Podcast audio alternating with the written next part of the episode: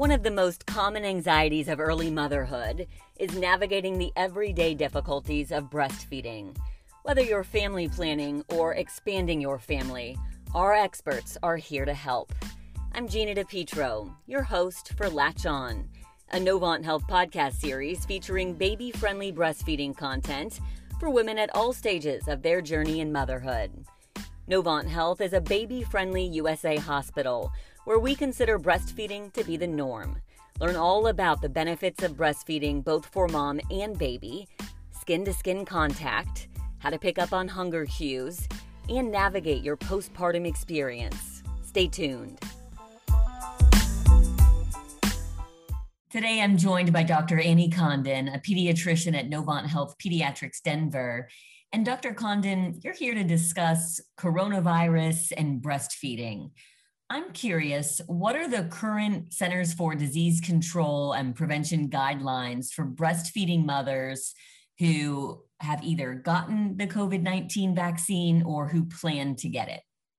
That's a great question. Thanks for asking that. Good morning. Unfortunately, there are a lot of non-truths out there online. So it's important that when you're looking for true evidence-based medicine to answer your questions, whether it's on coronavirus and yourself, breastfeeding, or the vaccine, that you go to a reputable website, whether that's the C D C website, World Health Organization website, the American Academy of Pediatrics, A C O G, which is the website for obstetricians and gynecologists. Currently, the C D C has updated its recommendations as far as both the vaccinations and lactating women.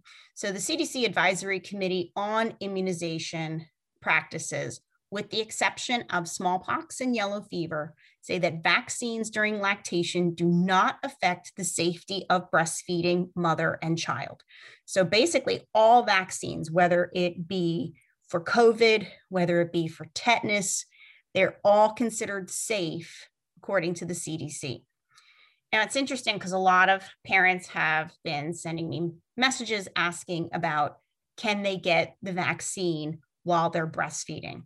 And it's interesting, not to get too much into the science of the vaccine, but the vaccine is made of lipid particles that contain m R N A for specifically coronavirus spike protein. When someone receives the vaccine, they create an immune response. During lactation, the vaccine has not been shown to reach breast tissue. And even if the m R N A was in human milk, it would be digested by the infant and would have no biological effects on the infant. However, when a mother is vaccinated with the coronavirus vaccine, and these are studies done on the Pfizer and Moderna vaccine. We don't have studies yet on the Johnson and Johnson. These are based on Moderna and Pfizer studies. When a mother receives those vaccines, they start creating IgA antibodies that are detectable in their breast milk within five to seven days of receiving that first vaccine. Those antibodies are then transferred in the milk and have been shown to potentially protect the newborn. Right now, some studies suggest up to and including ninety days after vaccination, because the vaccine is still new. We don't know how long after that, but right now we have current evidence that indicates that if a mom receives the vaccine, she does secrete antibodies into her breast milk for at least ninety days after her vaccination, which is amazing. So I'm encouraging all lactating and breastfeeding moms to get the vaccine. The Pfizer and the Moderna vaccine have been shown to be very safe for lactating and breastfeeding women and have been shown to be very safe and beneficial for their babies. Would there be any concerns for a mother who has COVID nineteen to either breastfeed or even be in the proximity of her baby? Does she need to go ahead and, and put any distance in between them, or would it be safe?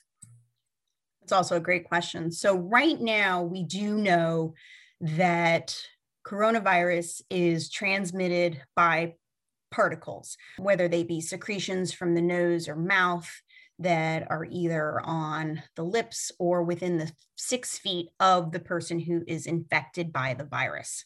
So we know that moms can transmit COVID through coughing or sneezing, but the current evidence suggests that you cannot transmit through breast milk.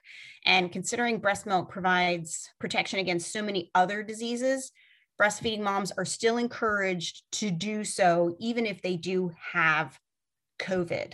Now, that being said, we also know that moms who currently have COVID infection, we do know that they can transfer those antibodies that they make. So that would also be a positive as far as breastfeeding. That being said, the C D C does have recommendations saying that moms should wear a mask and wash their hands for at least twenty seconds with soap and water, or with a sixty to ninety-five percent alcohol-based cleansing product for their hands when they are going to be caring for or breastfeeding their child if they have COVID. And if you wear a mask and wash your hands, the transmission rate to the infants have been shown to be very, very low. When infants are first born, it is recommended that if they are going to room in with the mother who is COVID positive, that the baby not be within six feet of the mother's bed where she's sleeping. So if you can have a room that's large enough where the baby can be six feet away, they can room in. Otherwise, it's recommended that the infant be in either the mother-baby unit or the nursery and be brought to the mother to continue breastfeeding. And also, healthy caregivers such as dad or other care partners can help during the quarantine of mom. So mom can pump, and we can put that breast milk in a bottle, and dad or another care partner can feed the baby mommy's breast milk if mommy is not well enough to hold the baby herself. And would dad be a substitute for skin-to-skin contact should he bottle feed and mom's not feeling healthy enough? I wouldn't call it a substitute, but I would call it in addition to. Daddies are great skin-to-skin bonders. In previous podcasts, I talk about how infants rely on touch and smell and taste and sound.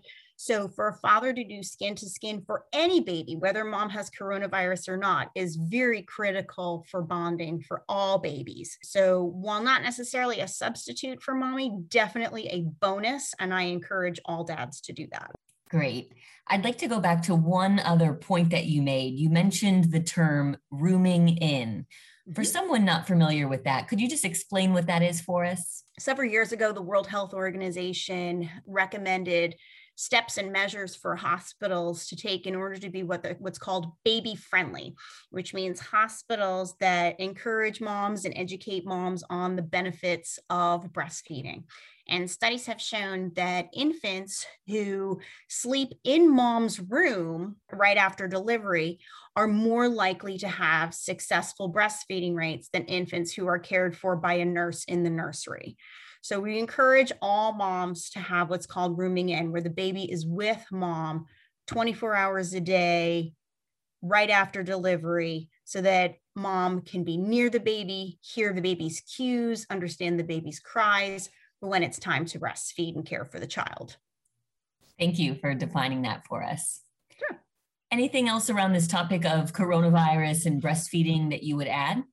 I really feel that um, parents need to be encouraged and reassured about the safety of the vaccine. There's a lot of misinformation out there as far as side effects versus expected effects of the vaccine. I think with the evidence of safety with the vaccine, both to moms and to breastfeeding infants, it really needs to be encouraged both by pediatricians, family practice providers, and obstetric and gynecologists.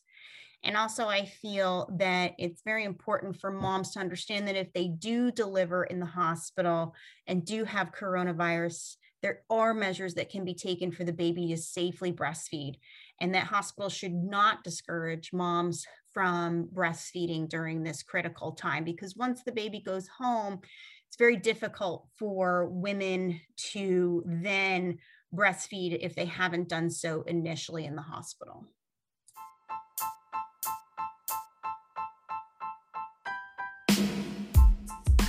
Thank you for listening to this episode of Latch On, a breastfeeding podcast series under Novant Health Healthy Headlines. Find lots of other episodes under the Healthy Headlines channel, everything from flu season to COVID nineteen. mental health advice, and other great resources to keep you and your family healthy. We're on Apple, Google, Spotify, or anywhere you listen to podcasts. I'm Gina DiPietro, your host, and we hope to see you back here real soon.